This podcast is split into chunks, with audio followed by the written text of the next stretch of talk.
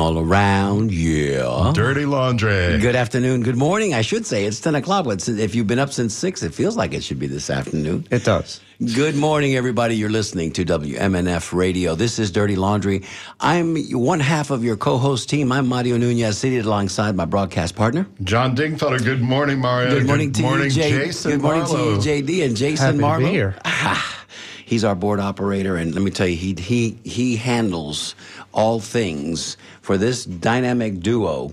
Let's uh, let's say right up at the top of the show, we've got something that we've been doing for the last couple of weeks, right, fellas? We've been talking about uh, things that are just getting stuck in our craw. We're Indeed. Gonna, we're going to go around the horn and do a lightning round with that. I think we should start off with the uh, senior elder statesman here, JD. What's your first?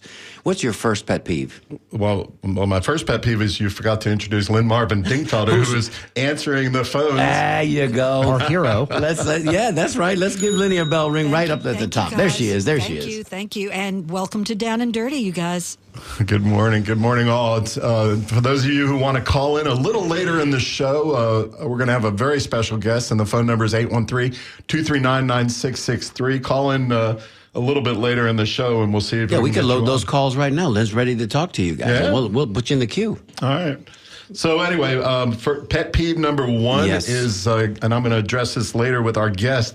The the governor uh, vetoed uh, a, a proposal to encourage gov- local governments to have electric vehicles, and in the state of Florida, which is what's amazing is is the state legislature voted almost unanimously on both sides of the aisle for this bill uh, to have state governments uh, have more electric cars. At, in the city of Tampa, when I was there, that was one of my big things: is let's buy electric cars, not only for the the good of the city, but actually to encourage everybody to see our electric cars and say, "Hey, I should buy those too." If they're doing it, we should do it too. The governor, for some unknown political reason, uh, vetoed vetoed that yesterday or the day before. And how horrendous is that? In keeping with uh, with Tallahassee and all things uh, Florida, the Florida Board of Education is now adopting a new policy whereby uh, we're going to, I guess, uh, recreate uh, history here in the United States of America. By which I mean that we're going to now reteach s- the history of slavery. And I guess the, the catch line here is that, you know, slavery might not have been so bad for some folks. Hey, we taught them some skills. You know, we taught them how to do things that otherwise they might not have learned to do. And just the fact that we are we are even attempting to uh, to mandate teaching K through 12 uh, American history is is uh, uh, I, I I am at a loss for words. So the Florida Board of Education, shame, shame on you. So, sort of building on that, uh, you Tampa Bay Times had an article just the other day about we're losing faculty at major universities all across the state. We are seeing a physical brain drain of less people wanting to enroll here and Of going to graduate and PhD programs, and you know this is going to hurt our tax base five, ten years down from the road. You know, it's it's it's not just the problem now; it's the problem in the future. Lenny, you got something on that? Uh, nothing negative. I'm just happy about the Barbie movie. Uh, pink pink is the color for the weekend for sure, John.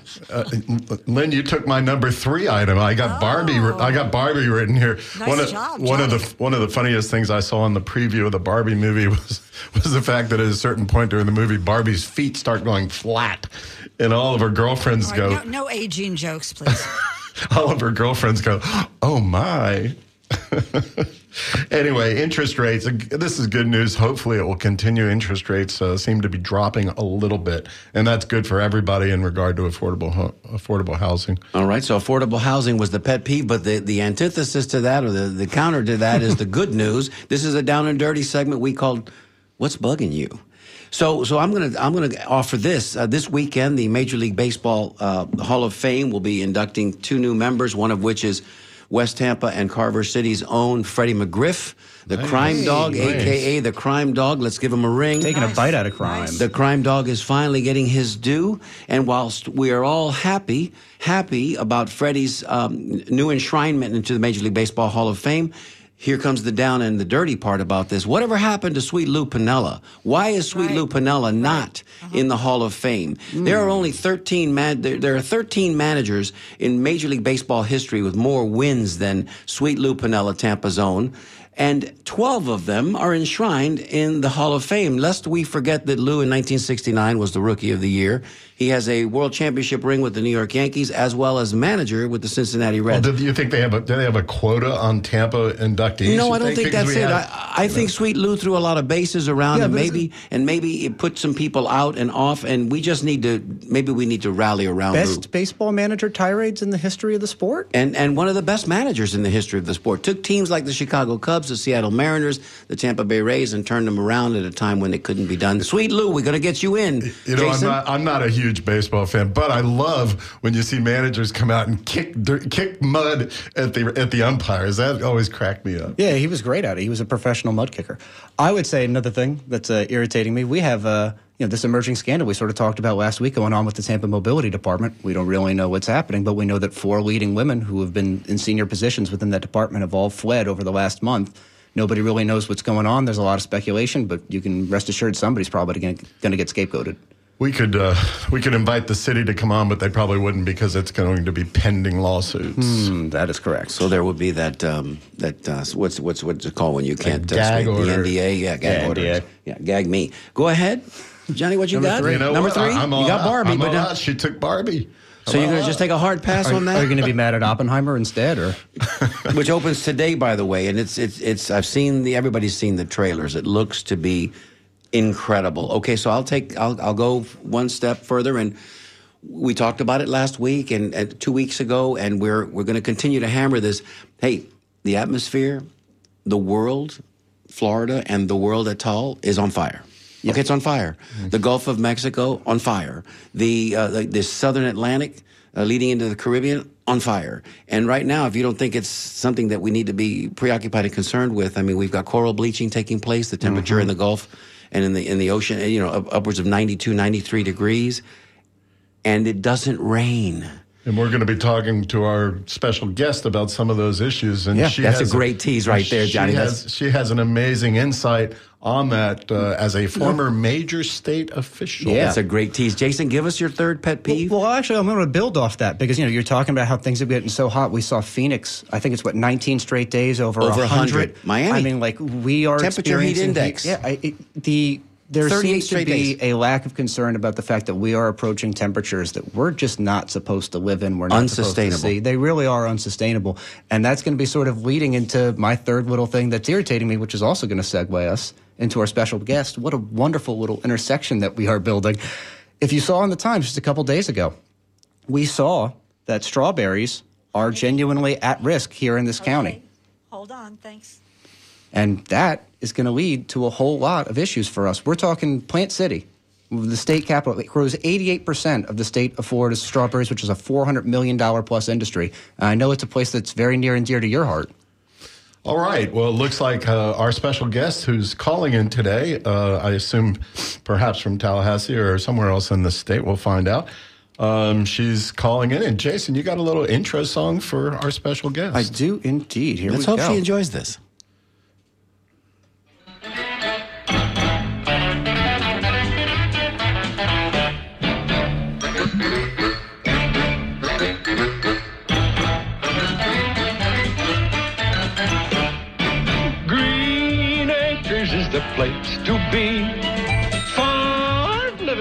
Living is the. All right. Children of a certain age can, can't get enough of that early TV. I grew up with my parents singing that song. We could not resist that song. Our special guest today is former Agriculture and Consumer Affairs Commissioner Nikki Fried. Uh, Nikki, are you there? I certainly am. Did you enjoy the song? I did. I laughed. I definitely had a chuckle. there we go. we were laughing too. Well, all right, uh, Commissioner Fried. Let me uh, give a little intro on your on your bio, and you and I actually uh, have a lot in common. We're both uh, you and Mario and I are uh, Jason too. I think No. Are South, South Florida Florida natives. Uh, not Florida native. All right. Jersey anyway. Commissioner Commissioner Nikki Fried was, I believe, born, but I know she was raised in South Florida. Mm-hmm. She and I have in common we're both double Gators with an undergrad degree at, at the University of Florida and a law degree at the University of Florida. There you go. Go Gators. Go Gators! And uh, but unlike me, who screwed off and partied, Nikki during Nikki during during her undergraduate career was student body president. Very impressive, and also a member of Florida Blue Key. Uh, I attended Gator Growl loaded. Um,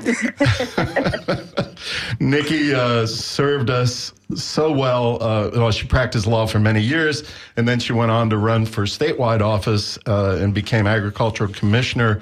Uh, I believe in what was that 2018 18 in one of the most narrow elections. I mean, I remember working on the Couple calling people to help coal ballots to make sure we got over the cross the line. 7,000 votes out of millions. Um, she served as agricultural commissioner for four years. She's the only woman to serve in, in that position. And, um, and during her tenure there, she addressed all agricultural and consumer affair issues, but also very uniquely uh, gun control issues uh, and medical marijuana issues. Uh, she sat. It's a very important position because as gov- as uh, ag commissioner, you sit with the governor and cabinet, and she's the she was the only Democrat sitting there. Uh, we can talk about that as well. She voluntarily gave up her seat uh, to run for governor, and we appreciate that effort. And in in 2023, this past February, she was elected by Florida Democrats to serve as the chairman of the Florida Democratic Party. I'm sure there's a lot we could more we could say. Miss Nikki Fried, but uh, but there you go. I'm John Dingfelder. These other voices are Mario Nunez Mario Nunez, welcome, Commissioner. and, Well, thank you. and Jason Marlowe, who I believe you know. Pleasure to speak with you again. Nikki. Thank you so I much for talked to everything. Y'all too.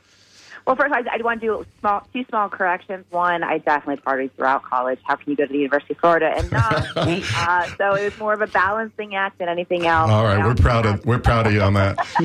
And I have a master's in campaigning too from UF. I actually have three degrees from the University of Florida. Whoa, good for you. Triple Now, was that after your law degree? It was in conjunction. So I started uh, the first year of law school, then the first year of the master's, and the last two years was a uh, overlapped on on classes. So it's done at the same time. Well, I have I have a, a bachelor's from UF in agriculture and a master's from Virginia Tech in agriculture. So therefore, we do have a lot in common. Yes, of course. A lot of agriculture expertise on, I'll the, say. on, on down and dirty Feeling a today. little insufficient today, but that's okay. All right. Well, Jason had a question uh, to lead us off. Well, yeah. So you know, as, as we mentioned, we were talking about the uh, concerns with Florida's four hundred million dollar strawberry industry. You know, John here hails from the Great Plant City, which I came to love over my time campaigning in the uh, Old House District fifty eight, getting to know folks out in Bealsville in that area, and it's really concerning to hear that by twenty fifty we're looking at potentially not having. Uh, the industry home to where I mean we have the strawberry festival. It's become part of our culture, right? And so I guess the concern is, how, what are we doing as a state? What can we do? And frankly, how do we get people to care? Yeah, you know, uh, those are fantastic questions. And it's not, unfortunately, just strawberry, it's all of our specialty crops. Uh, we are the specialty crop capital of the country, and that means all between strawberries, white strawberries, um, to blueberries, to I mean, just uh, we do everything from cucumbers and corn, and and we probably I want to say roughly 130 different kinds of commodities uh, that we that we grow here in Florida. But it's been a, it's multiple reasons why that there's a problem inside of agriculture. The first is is what is now the USMCA, which was NAFTA. Um, we are allowing the Mexican country and the government to literally dump uh, fruits and vegetables into our country, pennies on the dollar, uh, either because they, they have less regulations for labor, less regulations for environmental standards, and the government subsidizes a, a massive amount of their agriculture. And because at the end of the day, we also know that they're trafficking humans and drugs, and really they don't care if they ever sell one of their tomatoes at, at cost. So that's all coming into our food stores, and it's cheaper. And so our buyers at all of our food stores go out and they buy the cheapest food possible to sell back to their customers. And so we, as a customer, have the power here. We have to demand um, that we are getting fresh from Florida fruits and vegetables in our food stores during the, our growing seasons. That we are not accepting Ecuadorian fruits and we're not accepting Mexican fruits and not buying them. That's one issue. That's a huge problem um, that we across the, the state have been lobbying against um, with the implementation of the UM, USMCA. And Commissioner, um, on on that note, um, and and one of the things that should be important to all Floridians that if we allow our Florida farms to, let's say, die on the vine, so to speak, um, then we're encouraging urban sprawl. uh, because because those those farms act as green space around our urban areas in many cases, and especially including uh, here in Tampa, but I'm sure all over the state. And when those farms perish, the uh, the home builder the home builders come in and buy them at a, at a less expensive co- you know cost, and then we get urban sprawl. And I'm sorry to interrupt. Go ahead. No, but you're absolutely right. Because once that agricultural land is gone, it's, it's gone forever. And that's the, the heart of our state with, with agriculture. I mean, my gosh, we, we have the, the orange on our license plate. Uh, as all of us are Gators, you know, we, we know that the, the name of our, our football stadium, Ben Hill Griffin, is, is the forefather of, of agriculture, of citrus here in our state. You know, so our rich history is agriculture, second largest economic driver for our state. We feed 150 million people across the country every single year, export to 37 countries. This is a major economic issue for our state, uh, jobs for our state, food security, national security, um, but also environmental, you know, balance. So you've got the issue with USMCA and NAFTA. You also have the issue uh, with environmental changes. Um, that you are seeing more and more hurricanes that, that come through at, at higher speeds and weather um, that's destroying agriculture. I mean, this is what's happened to a vast majority of our citrus industry is they can't rebound from so many of our hurricanes. Same thing in Hurricane Michael in the Panhandle, decimated 1.3 billion dollars worth of timber that it will take another 10 to 15 years to grow back. Yeah, that Um, citru- what was that citrus greening? And I'm sure that's still a huge Yeah. problem. It gets spread by these big winds, right? So even when you feel like you've got a handle on it, all of a sudden it doesn't have to hit you directly. But if it's a big wind coming across the state, I think it spreads a lot of those spores. The psyllids. It is the Asian psyllid. It's a tiny little white moth, and what it does is it infects the tree, and that infection gets all the way down to the rootstock, and it actually ca- basically strangles the tree of the life and energy that it needs to produce citrus. And when it does produce citrus, it unfortunately falls off the tree early. You've been hanging out at the Florida State Fair, Jason. Yes, No, he I has. actually- so Yes, many he years has. ago- It sure sounds like it. No, many years ago, I drove out to Lake Alfred to meet with the folks at this uh, the uh, Citrus Research Institute, actually run by UF. And though I'm a Nole, I will begrudgingly give you credit for this. And uh, I mean, it's very concerning because one of the things that I spoke to folks out there is this is an industry that supports tens of thousands of jobs in our state. It's nearly seven billion in our output, according to uh, the uh, Florida Department of Citrus in 2021. And when those folks lose those jobs because those developments, you know, those groves become over, you know, bulldozed and become housing where are those folks going to go? Because you know these are mostly unskilled laborers. They don't have the capacity to transition into urban environments, and real concerns there. If you're just joining us, you're listening to Down and Dirty with Mario Nunez and John Dingfelder on WMNF 88.5 FM or streaming worldwide at WMNF.org. Commissioner, I've got a quick uh, And, and, comment. our, and who do we have on the air? Yes, and, to, and joining us today is, is former Ag Commissioner uh, and, and present uh, day the Chairman of the Democratic Party, Ms. Nikki Fried. Nikki, so we haven't had the opportunity to shake hands, meet face to face, and stare into each other's eyes. but I was there uh, when we had that get together. Um, th- Three or four months ago uh, at the Tampa Convention Center, and I was there, and I we, we kind of left a little bit early as things were getting a little crazy and weird. I don't know if you remember, you were giving a rousing, uh, enthusiastic uh, pep rally type of let's get out the vote, let's let's do what we need to do as good Democrats. But it was going out throughout the canyon in, in downtown Tampa, and you know what, what I'm referring to, and it was. You know, we had a lot of people coming around us that night, and So is that an outdoor event? yeah, there was the outdoor Yeah. event at the Tampa Convention Center, and uh, we had all of our the top brass was there, including Miss Nikki and, and including Kathy Castor. So I mean, it was a lot lot going on. But anyway, I would have I would have met you that night. Uh, we are going to cross we're going to cross paths again here pretty soon, where Yes, I can sir. where I can get the chance to It was- invite it was a beautiful. It was a beautiful evening. Um, I had just been elected chair, so it was uh, not not to if that's the one you're talking about. Um, right outside the convention center. Yes, outside. yes, Yes. It was a was beautiful evening. beautiful. The food Yes. was good. The the the of course the company was amazing because we had all of our big players there and and it was wonderful. Just a little bit weird when the uh, when the Trump acolytes started to to yell things from the background like Trump, Yeah. Trump. Well, That's when I started yelling security, security. Well, uh, Commissioner, we, we have met once or twice. I, I was uh, did ten years on Tampa City Council, but uh, more more importantly, my wife, who is uh, uh, delegated to answer the phone today, um, Lynn Marvin Dingfelder. And the funny thing is, I didn't get a master's in campaigning, but I actually got a PhD in campaigning because I met and married the former Hillsborough County chair of the Democratic Party, and she's on the air right now. Sweet talking man. This is how he's kept you around.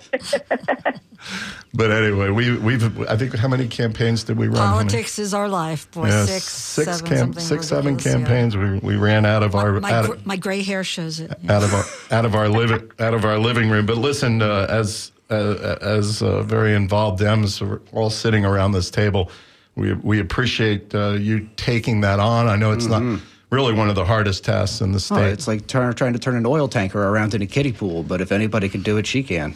I appreciate it. I was actually when uh, and I was deciding to run for chair, people kept saying, you know, normally people don't jump onto the Titanic after it hits the iceberg. um, but yeah, Where's my bell? There it is. There you go. that was that was very nice. They got it. I hadn't heard that before, but that's beautiful. Well, let's talk about the uh, proverbial elephant in the room. Haha. Well done. um, the uh, what are we going to do to to turn Florida at least purple, if not blue again, uh, Commissioner, and now Chairwoman uh, Fried? Yeah, it's a couple of things. First of all, our state is still purple. Uh, the people that live here, the issues that are important to all of us, is very much purple. You can't have a state that elected me as Commissioner of Agriculture four and a half years ago, who's passed every constitutional ballot initiative from from medical marijuana to restoration of civil rights to $15 minimum wage, and all by 60, 70 percent, and think our state is red. You know, the problem is, is that we haven't been showing up to the ballot box to prove that we are purple. Um, but that's what we're going to do. Uh, I mean, we have to make sure that we're going back to the basics. That's everything from bringing back in-house uh, voter registration. It has been farmed out to third parties for the last few election cycles, and so of course we are seeing a huge increase of our NPAs. Uh, and not as much our Democrats because we haven't been going out there and doing the voter registration. We also haven't been doing the year-round organizing. That has stopped. We are every day. Our Democrats are going out into the streets. We didn't last in 2022. We didn't field 67 candidates, whether it was House, Senate, or congressional. That is a huge morale boost, uh, morale dimmer in in any county or, or area where you don't have a full slate of candidates. Um, we are going to be making sure that we're talking about the actual issues that people on the streets care about every single day. That's property insurance. That's access to food. That's access to health care. That that's rent. Um, that is affordability. We're right now the the most unaffordable state in the nation. The highest inflation in the nation is in Florida. Um, and so, you know, we're just talking about that top of, of this conversation is that the Republicans have been touting all these people that have moved into our state. We- The numbers we've been hearing for five years, thousand people moved to our state every single day, but we weren't ready. We weren't ready. We, we because of all of that influx is why we have high rents and high property. Well, there's lots of reasons for the property insurance. That's a whole nother conversation. But you know, property insurance and more traffic and, and more congestion and less access to, to health care and the highest teacher shortage in the country. And and environmentally, it is damaging our state because we haven't hardened our state, haven't protected our greenways. And and so now we have a real situation here in our state that the Democrats are ready to serve. They're ready to come up with solutions to all of these issues. And it's been almost 30 years since the Democrats have been in charge, and this is what we have to show for it. If you'd like to join the conversation, you can call us at 813-239-9663. Email us at dj, dj at wmnf.org, or you can text us because apparently a lot of people do that these days, John, at 813-433-0885. Nikki, we talked about it at the top of the show, uh, part and parcel to what you're referring to. Uh, even the coral now is bleaching off of, the, of our Gulf Coast. And, and of course, uh, we, we, need, we need the coral. It, it provides not just habitat for, for fish, but it protects, like the mangroves do, our shorelines. Th- this is something that is in, innate, and, and we need to do all we can to convince people listen, if you're going to move here, and we don't mind that kind of, sort of, just be responsible and help pull the rope in this direction because the resources are finite and limited. And, and you know, we, we, we lose precious um, ground every year, acreage to, you know, things that like disease of the, of the uh, you know, the, the plants. And we're, we're, we're just, we're in a heck of a firestorm right now, quite literally. and uh, and we need all hands on deck. Yeah, but we've got a governor who is who is. I didn't want to talk about him. No, no, no, I didn't no, want no, I've to. I didn't want to mention him unless we're going to mention is the fact. ele- he is the elephant in the room, and I got to mention him because he vetoed the electric car bill yesterday and or this week, and which I just found absolutely amazing. When I was on city council, it was one of my big priorities. It was one of the city's big priorities to shift over at all opportunities to electric vehicles, and apparently the legislature almost unanimously on both sides of the aisle a couple of months ago passed this bill to encourage local governments to have electric car electric cars obviously to at least partially address uh, global climate change. So here we have the governor by himself out there an uh, absentee governor running around the country thinking he's going to be president and he vetoes it he probably vetoed it long distance commissioner any thoughts Yeah, I've got lots of thoughts. It, you know, this is just one of the many of the environmental failures of, of this administration. Uh, I mean, it, he did this not because that was a good public policy. He did it because he was trying to get to the eth- ethanol um, growers and, and, the, and the corn people out in, in Iowa. There you this go. has nothing to do with Florida. This has nothing to do with, with trying to make sure that we are protecting our environments. Everything to do with his presidential campaign. And you get those pet- reason- Yep. get those We're petrodollars to- coming in right Nikki, I, I have a question for you. It, it, kind of a serious one.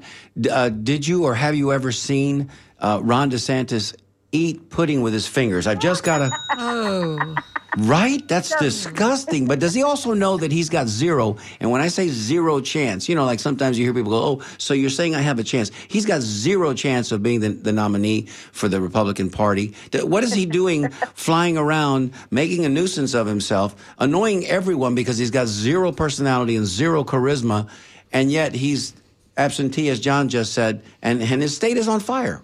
What do we do? Yep. The state is absolutely on fire uh, um, on every aspect. It- you know, we just went through it. I mean, I can continue giving the list. I'm actually in about two minutes heading out to Jacksonville, where our vice president is going to be uh, talking about what they did yesterday or, or this week, you know, with the Department of Education. You know, saying that that slaves benefited from their enslavement. I mean, the, the state is literally on fire. We are banning books. We we are you know questioning um, presidential searches because his favorite person isn't on a finalist list. We're reteaching Black history, Nikki. We're doing that too now. That just came down hmm. here recently. We're, we're, we're trying to, you know, re-edit American history as it relates to slavery. and don't say gay right. don't say gay And, and I right. say gay. I say I just Yep, said it. yep. So our state's on fire, and and you know I have made a promise to the people of this state that one, especially Democrats, that we're never going to have a November 2022 loss like we did, and two, that Ron DeSantis is never going to be president of the United States. And so, have I seen him eat pudding? No. Oh, Thank you for thank you back for to going back to that. Thank you for going back to the original question, Nikki. And you know, I, full disclosure, I was on Team Nikki Fried when you uh, were running for governor, and I was very uh, disappointed and, and downhearted when um, when that didn't happen. Right? I, you know, we, we all know what what took place, but um, I, I just thought you would have been a much more formidable. Uh, opponent, uh, being the only statewide elected Democrat on the cabinet, uh, you and had, only the second woman and, and only the second, and I you think had the only the second woman Betty Castor and you right going. No, Alex, Alex Sink. Alex Sink. oh I'm sorry Alex ah. Comptroller. Oh, my friend Alex Sinks can be mad at me The phone's ringing now. The phone's ringing. but but we just we we, we are so grateful uh, as a, as part of Democratic Nation. We're so grateful to have you uh, there at the helm because we know you don't you don't back up. We know you're an inside fighter, and we know you don't shy away from a good fight. I have a quick question, if I can. If I can insert, guys. Um, Nikki, how do we re-engage the young ones who are disengaged? Not everyone cares about the color of the coral.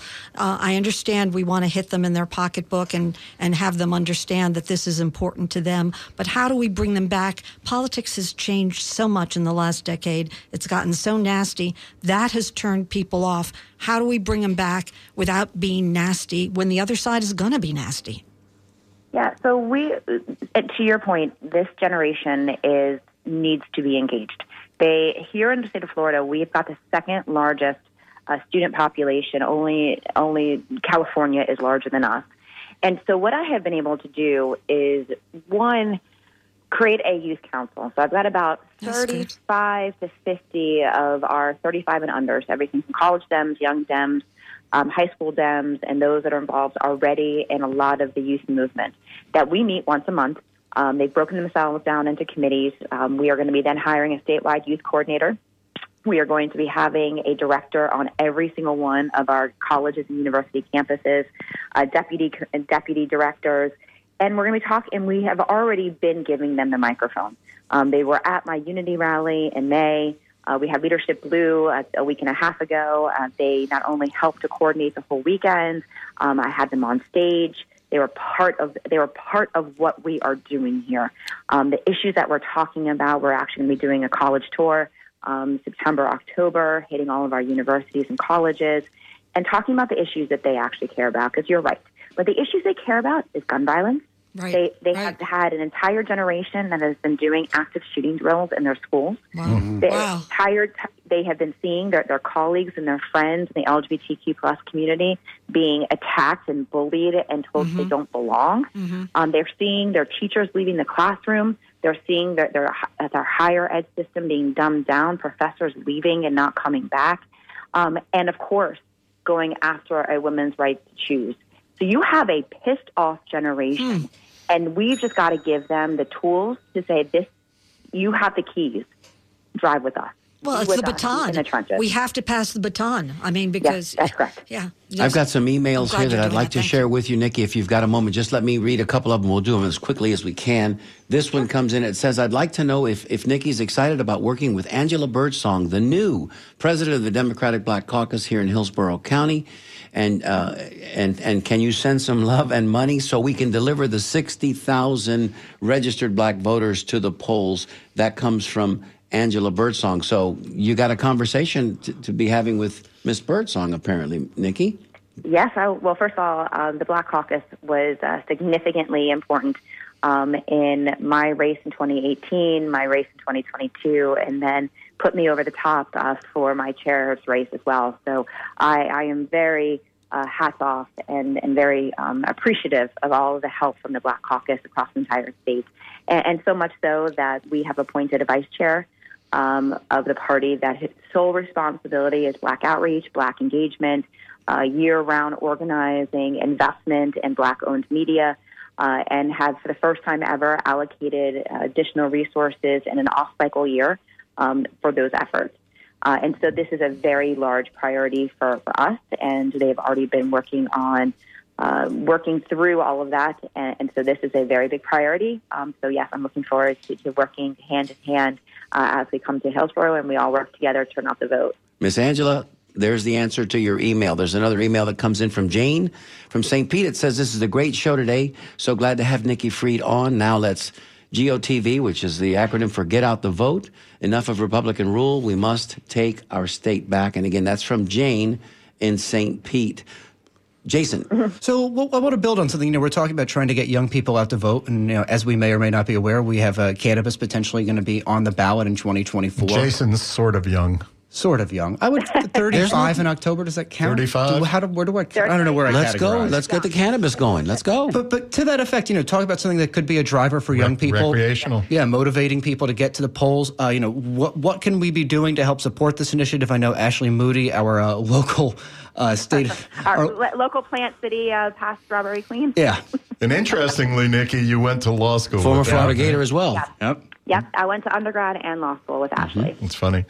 But anyway, Jason, go But, ahead. but, what, but what can we do to help support that initiative? What are we seeing from you know the Republican legislature and from the governor's office, and obviously from Mrs. Moody to, to stop that initiative? And I guess you know what are we going to do about the fact that we have what's already the nation's third largest cannabis market? It's like why aren't we finding a way to tap this resource, further tax it, and use it as you know a way to help improve our state?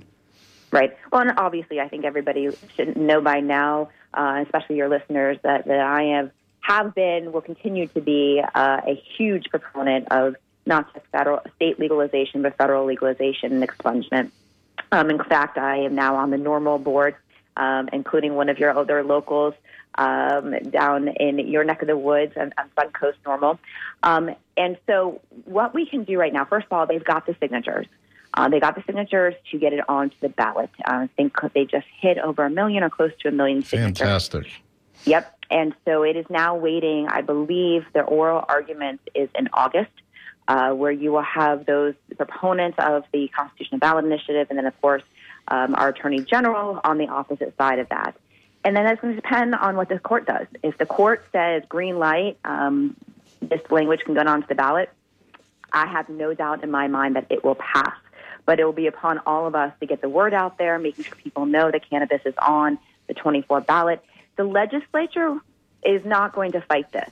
95% of the legislature, including Republicans, are all annoyed that this is even still a conversation topic. Um, you know, they want obviously restrictions on age, and they want to make sure that the products are safe, which of course. Um, but and the governor has um, not said anything about the constitutional ballot initiative, but he is not a proponent of um, of cannabis. How many states have already done recreational, Commissioner?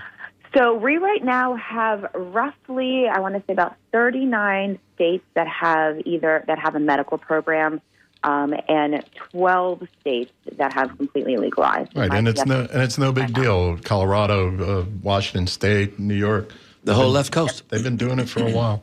And, and, for a while, and lots of money coming in. and successfully, that's right. Yeah. Economic driver.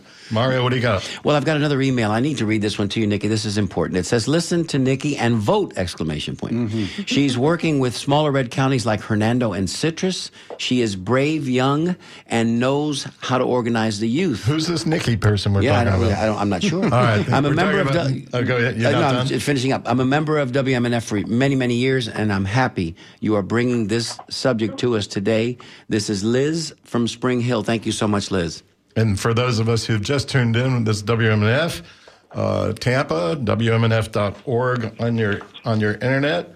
Uh, Down and Dirty Internet. is our show with Mario Nunez, myself, John Dingfelder, and our special guest today is Nikki Fried, who is a former Commissioner of Agriculture, and she's now chair of the Florida Democratic That's quite Party. an important job. People don't realize. I mean, you, you have to realize Florida being, you know, the agric- agricultural center that it is. Well, and then But- consumer affairs is Yeah. huge, and nobody thinks about that. Every part. time somebody gets gouged for a bottle of water after a hurricane, it's Yep. that office that's trying to help protect you know innocent consumers from people who would take advantage of folks. I mean, like it's it's an enormous scope and scale of a job when you consider we're the third most populated state in the United States. I mean, we're talking from you know from the tip of the Panhandle all the way down to the Keys. That's a lot of people who need help. Hence, wouldn't she have made a wonderful governor? Yes, she would have. Okay. All right. Oh, all thank right. you. I'm going to ring my own bell on that one. Yeah, So, please. so jumping back a little bit uh, to the, the governor, the current governor, I won't mention his name. I No. don't want to give him free press. No. But the current governor's uh, Pudding fingers. piss poor en- environmental record.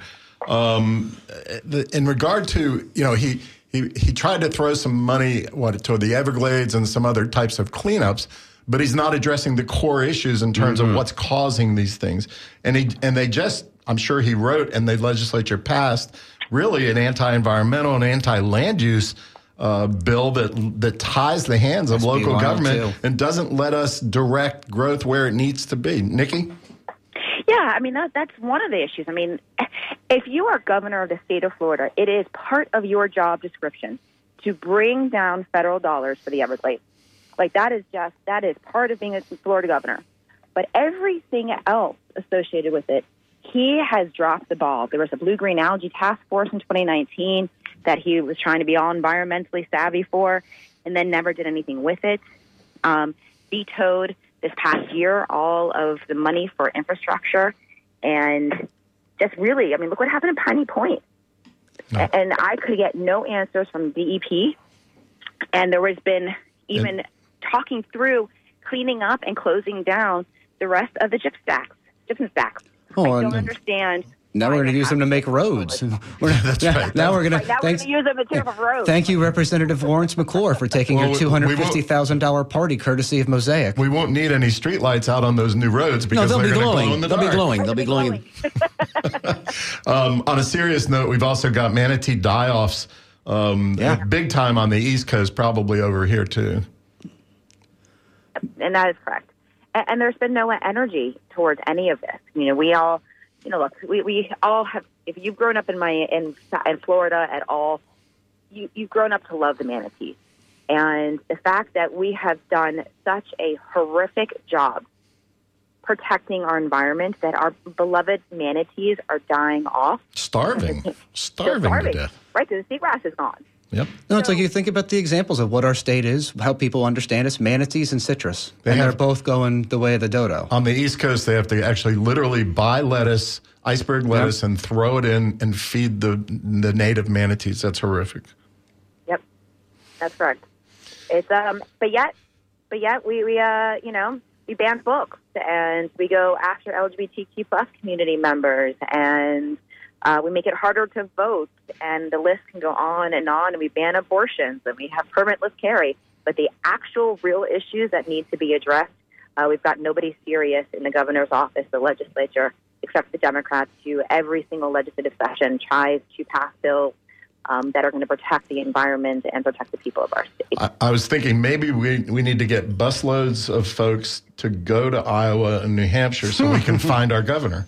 Yes. Yes. What an excellent I I idea. be heading- Have you seen him? Up there at some point this year um, while he is in Iowa. So I will definitely invite the, the citizens of our state to go find our governor. Where where is uh where is Ron? Where, where's Waldo? Where's where's where's Waldo? When will that be happening, Miss Nikki? Because where's, I- where's Ronnie? I want to give you the opportunity very much so to to join me on the Tampa Native Show, and then we can have a call to action, and we can have everybody going up there. Because I, I just think you know a sign, a pr- properly placed sign saying "Have you seen our governor?" would make would make the evening news certainly. If you have a direct question you'd like to give uh, to uh, com- former Ag Commissioner Nikki Fried, now Florida Chair of the Democratic Party, uh, we would love to hear from you on uh, 813 239 9663, or you can email us at dj at wmnf.org or text us at 813 433 0885. Jason, what do you got? So, so one more question. I, I- I'm curious, what is your outlook for 2024? You know, as you mentioned, you know, we talked about 2022 being probably about the worst possible year to be a Democrat in the state of Florida. I mean, we felt the hurt locally here, losing two wonderful county commissioners in Kimberly Overman and Mariella Smith. Amen. Yeah. What are we, you know, what is the party and what are you aiming to do specifically to sort of, you know, as you mentioned, build candidates where we didn't have a full slate? What, you know, uh, bring in um, national money that didn't exist in the 2022 cycle? What, what behind the scenes, I guess, can, can you disclose that, that is going on to help build a more successful Florida Democratic Party going forward? I mean, it's everything. I mean, I walked in on February 25th and that gavel, and I looked under the hood. and There was nothing here. So we are really rebuilding this party from scratch. And so we are looking at 24, uh, two kind of two paths. We can have a, a floor, um, which is, you know, we pull back our, our blue counties to truly being blue. Uh, even if it's by one point in Miami Dade, at least back to the trend of being blue. We're protecting our uh, incumbents, especially our Miami Dade mayor. Uh, the two ballot initiatives, both cannabis and reproductive health care passed. Uh, we flipped six to eight of our House seats to get us out of a super minority. Those are the bare minimums, and that absolutely is going to get accomplished in 24. The ceiling, though, that's up to your listeners. That that's people running for office. That's organizing. That is getting out and talking about the issues that we were, have been discussing this whole time, and making sure that people understand what Democrats are going to do for them when they're in office. Because too often we talk about the other side, what they have done, what they continue to do. And as long as we are talking about the issues that are important to the people, that we're coming up with solutions and what will happen when Democrats are in office, that's how we're going to make sure that not only are we getting Democrats out to vote, that we are pulling NPAs to break for us, and even true conservative Republicans um, who understand that this Republican Party of Florida are not conservative. There is nothing conservative about going after big businesses. There's nothing conservative about the largest state budget in Florida's history. There is nothing conservative about just the complete overreach of government and taking away local control. Uh, and so, for those Republicans that may be listening or, or finding that the Republican Party of Florida is no longer their home, we're going to have a big tent and make sure that the issues that we're also addressing um, resonate with them as well. Right. And spending, by the way, millions of dollars addressing the immigration issues Oh, right. in California and Martha's Vineyard and places like that. But I wanted to jump over to Lynn of Lynn Marvin Dingfelder for a second. And, and there's too much testosterone in this side of the room.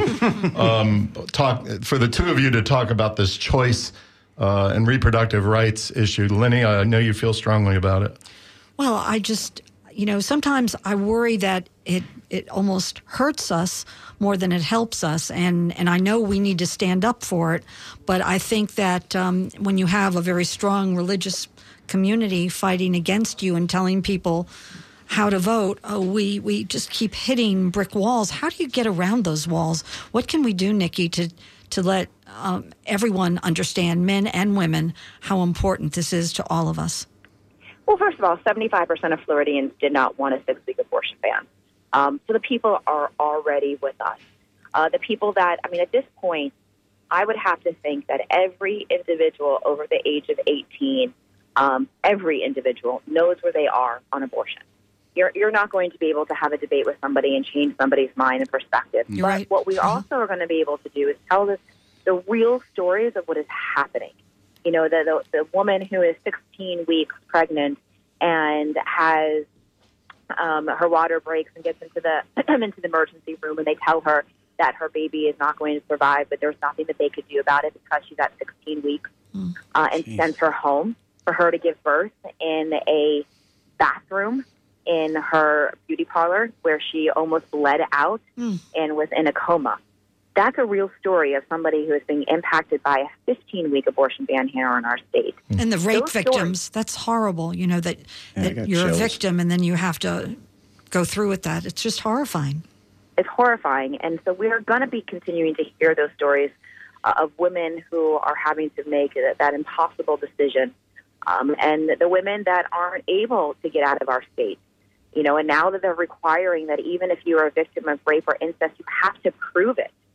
So you not only, you know, a 15 year old girl who may have been raped by her stepdad and is scared to tell her mom Right. and they don't realize it until she's possibly, you know, showing. Um, and then what? Yeah. I have a quick email that I'd like to read. Nikki, bear with me for just a moment. just a good one. It just came in. It says the most immediate and meaningful, in many, many ways, the benefits of electric cars are purely economic.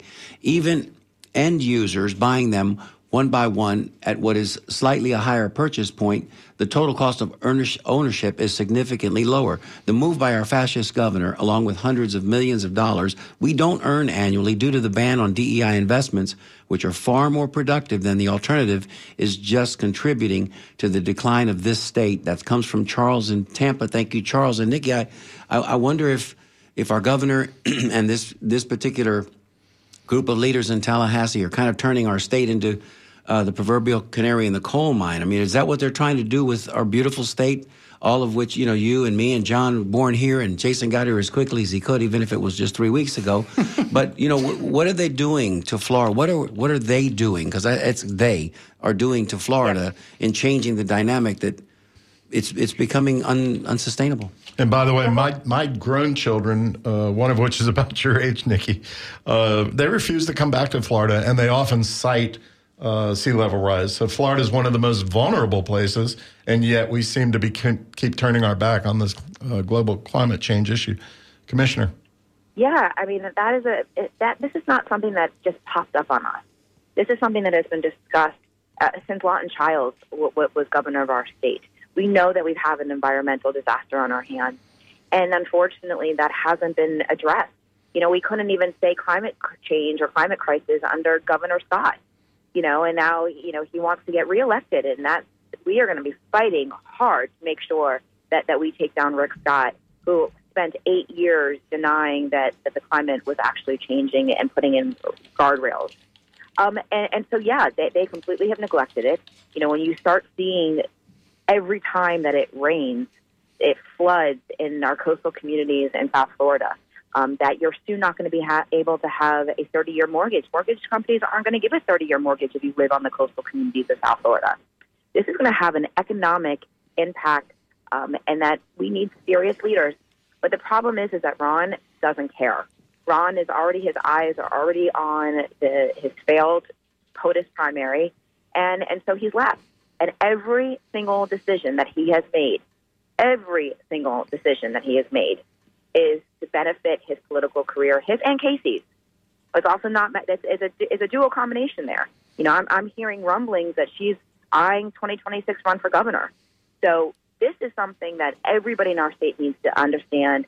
Uh, what the two of them are doing is virtually all about them and nothing about the people of our state or the environment. They are the elephants in the room. Mario, all of a sudden our phones ringing up. Phones are blowing up Four with about minutes yeah, to go. it's, it's well a little more than four, but but this it's I just need to read this one, Nikki, because I wait, think wait, every- wait. Let's take a call. Ma, ma, we got, Lenny, any of those calls good? We got. We, let me read this while we're while we're deciding. Nikki, it says, Nikki, I would vote for you to p- replace the governor or Senator Skeletor or Marco. Please run. I wanted to get that out, right, Senator Skeletor. So yes, yes, please, please run, Nikki, run, run, Nikki, run. Do we- we got a couple of minutes left. Should we try one of these calls? What's that first one there? All right, let's go. This gentleman is, or this person's been waiting the longest on the air. Caller, can you hear us? You're on the air. Quickly. Hello, caller. Yes, I can. Yes, sir. Can you hear me? Yes, sir. Yes, good afternoon. Well, good morning. Yes, my name is Nibbity. I'm the local attorney, and I commend the work being done. But as an African American, I can constantly say, and we're in the large donor items room with the affluent African American of the state because Florida has one of the largest gainfully employment uh, payrolls in the in the country as far as African Americans. We hear the constant rumblings, the promises that have been empty, and when the Democratic Party comes to a local black organization uh, with outdated, uh, really questioning rhetoric, I'm just kind of curious. Yes, there was a follow up meeting in which you So I'm having a little bit of a difficulty with hearing the No, question. Okay, well, uh, bottom line is on your question, sir. Yes, my question is all the things that are being said, well done, but I, I query the black community and the plight of all of this and the court votes. The promises have been left unanswered, and promises are outstanding. I do commend the work. Keep up the good work. I'll take my answer off there. Thank you all. Thank you, sir. So that's that's uh, basically what we're talking about is the new leadership, and we've got to give Nikki a chance to rally the troops, right? And we we heard from Angela Birdsong here locally. I think that's what what the caller was referring to. That you know, don't come courting us uh, if you're not going to follow through and stay with us. So, Nikki, your your That's thoughts? No, that, that, that's absolutely correct, and that's things that, that I talked a lot about as commissioner and when I was running for governor. i- Is that we too fre- in, too frequently we go to our minority communities right before an election and ask for the vote, uh, and haven't done anything in the interim to serve, to give back, and to make sure that the issues that we campaigned on, you know, which is why it was really important as my four years as commissioner, I created the first ever um, diversity and inclusion director, the first ever LGBTQ advocate elevated our consumer um, events. Uh, we made sure that we were looking at energy efficiency disparages uh, in our minority communities. Uh, we focus a lot on consumer health in our communities, and especially during times of crisis like hurricanes, we know that so many of our minority communities are left out in the lurch, Yep. um, where they don't have financial resources. They aren't the first ones to get FEMA. They aren't the first ones to get support Right. um, on rebuilding or even clearing out the home. And Commissioner, I I would think there's a built-in issue there in terms of the governor and the legislature doing all this anti-woke stuff. I mean, basically, let's let's pretend that slavery never existed in the Civil War. You know, no, none of that era ever happened, and also the post-Civil War and the Jim Crow and everything else. Let's just pretend it never happened and not educate any of our students about that. I think that's a built-in issue for the minority community. The dumbing down of Florida, DUH. Indeed. As we come to the close of the show, Nikki Fried, thank you so, so very much for Truly. accommodating us today and taking the whole hour with us. We were nervous we were going to lose you and then just sit here with dead air as we didn't know what to do. but but thank you so much for being with us today, and we really appreciate you. Yes, we thank support you, thank you. We support you, and anything we can do to help you going down the road, please, let us know. Please touch base Uh, with us for any on. Anytime you got issues you want to get out there, or when you come into town. We'd love to have you in the studio, of course. A hundred percent. Uh, this woman Absolutely. believes in you, Nikki. I know you can do it. Thank you, thank you, thank you. We, we are, we're motivating this party. We're inspiring the next generation, and we're going to get out the vote and take back our state. Here, here. Thank Here, you here. so much. have a great day. Lastly, as we as we come to the close of yet another fabulous edition of Down and Dirty with Mario Nunez and John Dingfelder, a shout out to Anthony Dominic Benedetto, who today boarded that last train. You guys know him better as Tony Bennett. Uh, he left his heart in San Francisco for so many years, and it two weeks before his 97th birthday. Let's go out singing it. He's left him. Yeah, I, I left my heart. Oh, I got you one in better. San Francisco. I got you one better. I, I got a special special little thing. Well, let me go ahead us and to- close it out. Then, on behalf of my broadcast partner John Dingfelder, our engineer Jason Marlowe, our phone screener and part-time producer Lynn Marvin Dingfelder, I'm Mario Nunez, wishing you salud and happy days. We'll be on the lookout for you next week. Stay tuned now for the Skinny with Ray Roa, Ben Montgomery, and Mitch Perry. Have a wonderful weekend, everybody. Música